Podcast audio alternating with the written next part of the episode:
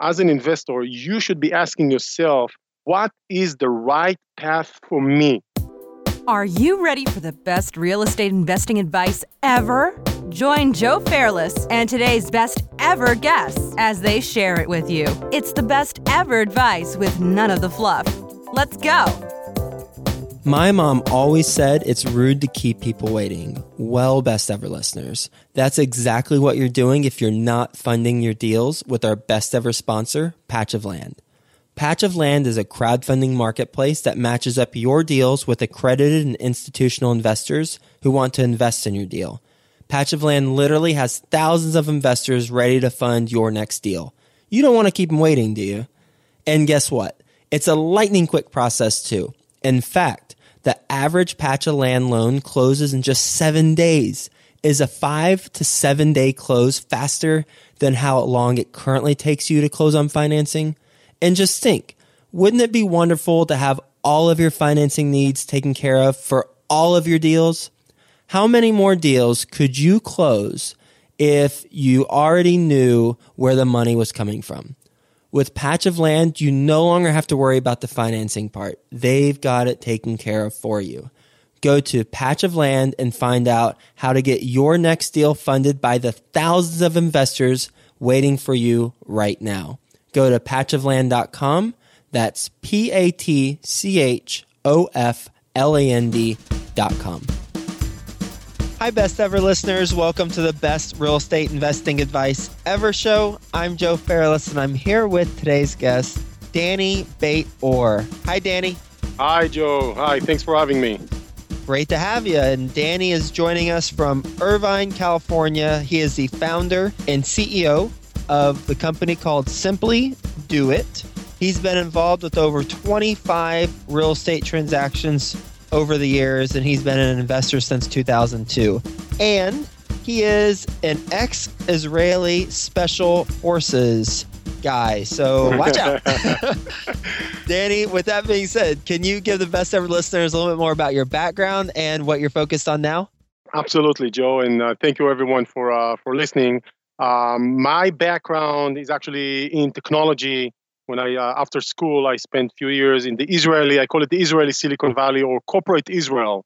Um, and while I was uh, in the corporate Israel, I didn't really like what I was seeing already. A young guy, fresh out of school, engineer, and here I am working, you know, hours and hours and hours, and trying to figure out how do I really create wealth for myself for the future. At the time, still a bachelor with a girlfriend. Now we're married, and I was already looking, you know, towards the, you know, towards 10, 15, 20 years, you know, down the line. And I could also see that my parents, my uncles, my parents' friends, you know, the older, you know, the, the, the previous generation before me, I could see they're all hardworking people doing, you know, doing good at their jobs, working long hours and they barely have anything to show for those amount of hours after 10 15 20 years of hard work except their own house which is already mortgage and that didn't really make sense to me i told myself at the time you know as a young guy who's starting i need to you know you know i'm not looking for a shortcut but that route that everybody's doing the corporate america the corporate israel something doesn't add up something doesn't make sense and i started looking towards investing naturally i you know I didn't even think about real estate. I went to stocks and you know and, you know and options and and I you know save a little bit of money at the time. You know you know young guy, but it didn't really produce that that much results compared to the risk I was taking. And I kept searching. I was like on a, on a fanatic quest. Uh, I wanted to, on one hand, to make sure I'm financially educated in real life, you know, finances and not what they teach you in school. I have a degree. They don't teach you, you know, in engineering school, they teach you economics. They don't teach you real life economics. So I gotta make sure, I wanted to make sure I'm educated about those things. And also, I wanted to find the right path for me personally to boost my wealth, to help my wealth. I was, you know, not not any type of short, you know, short-term uh, kind of scheme, but something that will take me from the path most of the people around me that I look up to are following, and I just did not agree with that path. And that slowly, this quest led me into real estate. At the time, a young engineer, corporate Israel, working in Israel, saving money, and I started looking at US real estate. And I bought my first house in a little town called Phoenix, Arizona. You know, nobody knows of that town. It's so small. In 2002, not knowing it will boom in two three years, uh, I was just that was uh, you know luck uh, playing a little bit later on. Uh, you know, at the time, I had to look up on the map where is Phoenix located. I didn't even know where is it located. I knew the name, but not where it is. I bought a house, hundred and not even hundred thirty thousand dollar home in a nice community from the builder, and that house really took off. That was a, and that was a, uh, that was luck. That wasn't uh, you know planning for it, and that house actually you know helped me buy more houses. But that path, you know, the house was just you know a nice, goody little thing in, along the way. But that path taught me that real U.S. real estate is pretty amazing, especially for someone who comes from another country and sees the benefits that us who live here now take it for granted. I did not take any of the things that real estate here has to offer for granted at all. On the contrary, I loved everything because it's much better than Israel, you know, real estate, for example. It's much more favorable for investors than over there. And I wanted to make sure I take, you know, I use that as a leverage. I, when I moved to the States, I already done, I think, two or even three transactions, um, not big ones, but something that get me a little bit more going in the world of U.S. real estate. In 2004, I moved here and I just focused on doing that, you know, full time, you know, getting, you know, more knowledgeable about it. And slowly I start working with investors, helping them to do similar things to what I do. Uh, so that was a, you know, it's, it's a journey. You know, I've been doing it for what, 12, 13 years. And you keep learning you keep you know things changing and i'm blessed i'm blessed not just because of what happened to my real estate i've been through the boom a bust and now a boom again but i am mostly blessed by having the ability to work with touch and having the ability to work with so many investors helping them uh, with their real estate and actually they don't even know it but when i help them i become a better investor so i am blessed by their experiences or or being involved with an experience to become a better investor myself. That's my true. That's one of the things I'm really blessed on. You know, after my my family, my little boy, uh, you know, the the job that I have, that I was able to set up, you know, this you know structure myself, the company that I that I manage, how I see it fit. I am the, the the next thing is that I'm blessed with being able to work with so many investors and gain knowledge myself um, working with those guys. So real estate for me was actually a good way to, to go for someone who likes risk and it actually balances my personality with the risk factor. The type of real estate I do is not high risk, but it's still, I think it's less risky than stocks and options, which I don't even touch these days. Dani, what is your best real estate investing advice ever? You know, I thought about this uh, quite a lot, um, and, and, Joe, I have to make a you know a comment. I've listened to some of your podcasts, and they're you know just amazing. Uh, some of the people you had had excellent things to say that I felt they're echoing exactly you know my thoughts. But after thinking about it, I think that as an investor, if someone is listening to, to me right now, as an investor, you should be asking yourself, what is the right path for me, Dani, Joe, uh, Susie, doesn't matter as an investor. I mean, there's so many opportunities, or or let's just say routes, commercial, residential, wholesaling, flipping, whatever. You got to find what is right for you, not what people tell you you should be doing, not what you go into events and someone says you only have to do this and you only have to do that. Find whatever works for you and, and get drilled into that niche of real estate and if there's one thing I didn't know that I did, did not do at the time when I got started, and today I always, you know, wish I would have, is find a mentor in that niche that you chose to do. Let's say, you know, let's say apartment buildings, whatever. Find that mentor because that mentor, even if it, you know, probably will even cost you some money, is actually the money you're paying this person equals to either uh, an express route or shortcut. It will help you tremendously.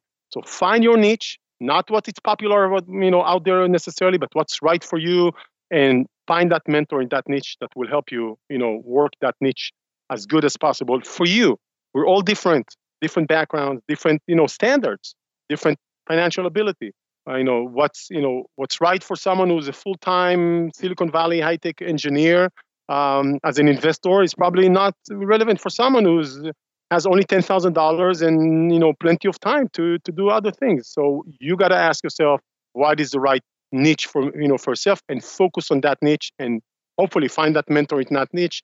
That mentor will help you, you know, overcome multiple challenges and obstacles quicker, faster, better, and and get you and help you get to the to the end point in a much better you know position. You ready for the best ever lightning round? I'll be happy to. First, a quick word from our sponsor. Could you do more deals if you had more money and didn't have to waste time looking for financing? Are you ready to scale your real estate business and do more deals? Well, let's make that happen.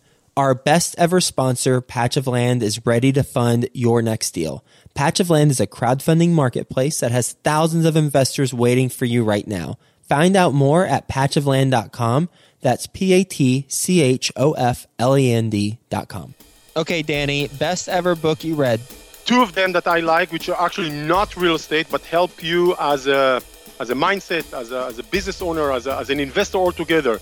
Uh, one is Predictably Irrational by Dan Ariely. This is a, a book about economical behavior uh, of people or psychology of economical behavior, which is just terrific.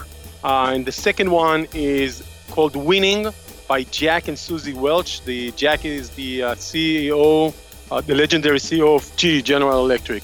In real estate, so when I go out and read and do other things, I try to actually step out of real estate in order to expand my horizon and have some freshness. So I try to read other things as well. Best ever personal growth experience and what you learned from it. Actually, I think I most learned from the recent downturn. The recent downturn really surfaced all the issues and problems and challenges and things you don't really think about when you're doing real estate investing. And that brought them up to the surface. And all of a sudden, for example, you started looking at nuances such as non-recourse loan versus recourse loans in different states.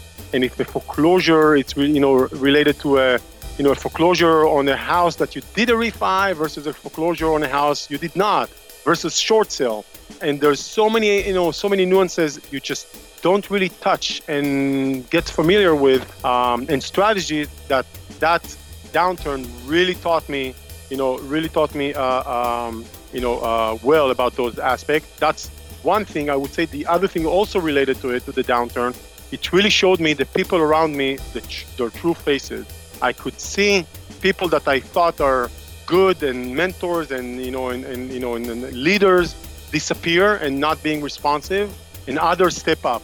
I think, I hope so, and that, uh, that some of my investors will, will say the same thing. Hopefully, when the downturn hit, I decided myself that I will always be there for my investors, even if the answers are not easy to say and are not pleasant to hear. But I, when they call me with troubles that are like a foreclosure or short sale or whatever, I'll be there to pick up the phone.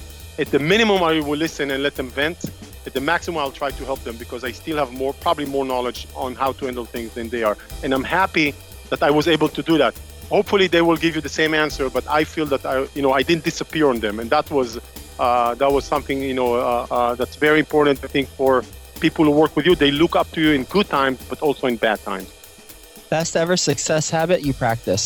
Um, that's a tr- that's a challenging one. Uh, it's something that I always always always keep you know keep trying to practice is focus. Focus focus focus focus. I keep telling it's like a mantra in my mind. I get so many distractions not just by email but a lot, a lot of it has to do with different investment opportunities that people present to me and so many times i've learned to say no not interested i mean those could be amazing deals you know one in a lifetime deals i you know i don't know i just decided that I'm not focused, I'm going to be distracted.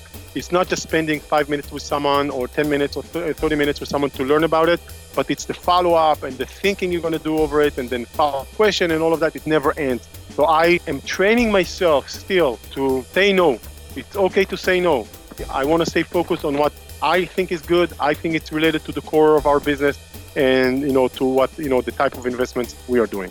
Best ever deal you've done we had a flip in I think January of 2012 that we flipped the house that we bought for $30,000. We sold it a month later for almost $90,000. Uh, so after expenses and everything, we have done in one, you know, the return on investment we've done is almost 375% uh, annually, which was at the time, you know, like 50, no, no, no, 60 or 70% in one month. That was mind blowing. We've had few good deals, not as good as this one, but that's by far the best one. You know, it's one one for the uh, Hall of Fame. Really quick, because this is the lightning round, but I want to ask you about that first house that you bought in Phoenix for 130,000. Um, and you mentioned that it helped you buy more houses. How did it specifically help you buy more houses? Real quick. I bought it for 130,000, and two or three years later, it was worth uh, 300,000. So it practically doubled. I refinanced, refinanced twice, pulled money out, and bought more houses. Best ever quote. Ready, shoot, aim by uh, Sam Walton. What's the biggest mistake you've made in real estate? I think the biggest mistake when I look back is before the downturn, I put 5% down and 10% down on houses. And that created a negative cash flow situation knowingly, not by surprise. It was by plan, a negative cash flow situation for myself. That means a negative cash flow means I need to, you know, to shell out from my own pocket every month two, three, four hundred, you know, actually in the scale of hours doing it, several thousand dollars every month to cover those negative, negative cash flows. I was betting on appreciation. Um, looking back, I wish I bought less, you know, a smaller number of homes, putting 20% down, making each one of those houses a little bit, you know, of a cash flow, uh, you know, more or less, you know, a nice cash flow, not to be in a negative, and definitely not to, you know, not even to be in a break-even situation. That would create a stronger portfolio that is independent on you. So, you know, you don't have to feed that portfolio on an ongoing basis. You don't have to uh, feed that portfolio uh, of houses on an ongoing basis from your own pocket. Dani, what's the best ever place to reach you? Uh, the best place probably by email. My email is Dani, which I spell D A N I, at simplydoit.net. Simply is uh, simply is just like the word simple, but simply with a Y, do it.net. Pretty much, if you put simply do it in my name, Dani, I'm all over the web. You'll find me very easily. Dani, thank you so much for being on the show and sharing your best ever advice with the best ever listeners. This truly was a story about uh, seeking a better way of becoming financially independent instead of just a nine to five, you know, being an engineer, identifying something that's that's a lot more long term and sustainable and allows you to break free from that. Mm-hmm. And you know, your story on the Phoenix house is really interesting, where you bought it for 130, it was new construction, then you know went to three hundred thousand dollars, and then you used that as a cash out refinance to buy more and more properties, and then also you know the the warning of buying properties that have negative cash flow um, and uh, will you know will not sustain themselves versus buying with more money down and or at least having more equity into it um, initially and and then being able to um, sustain and, and having them um, be self-sufficient. So thank you so much for being on the show sharing your advice with the best ever listeners and we'll talk to you soon. Thank you very much joe and thank you all your uh, best ever listeners. Uh, i appreciate the opportunity. Hey you best ever listener. Do you want more then go to joefairless.com, where you'll get tons of free videos, templates, and content to help you get deals done. And remember to subscribe to the best ever show in iTunes so you can keep getting your daily dose of the best real estate investing advice ever.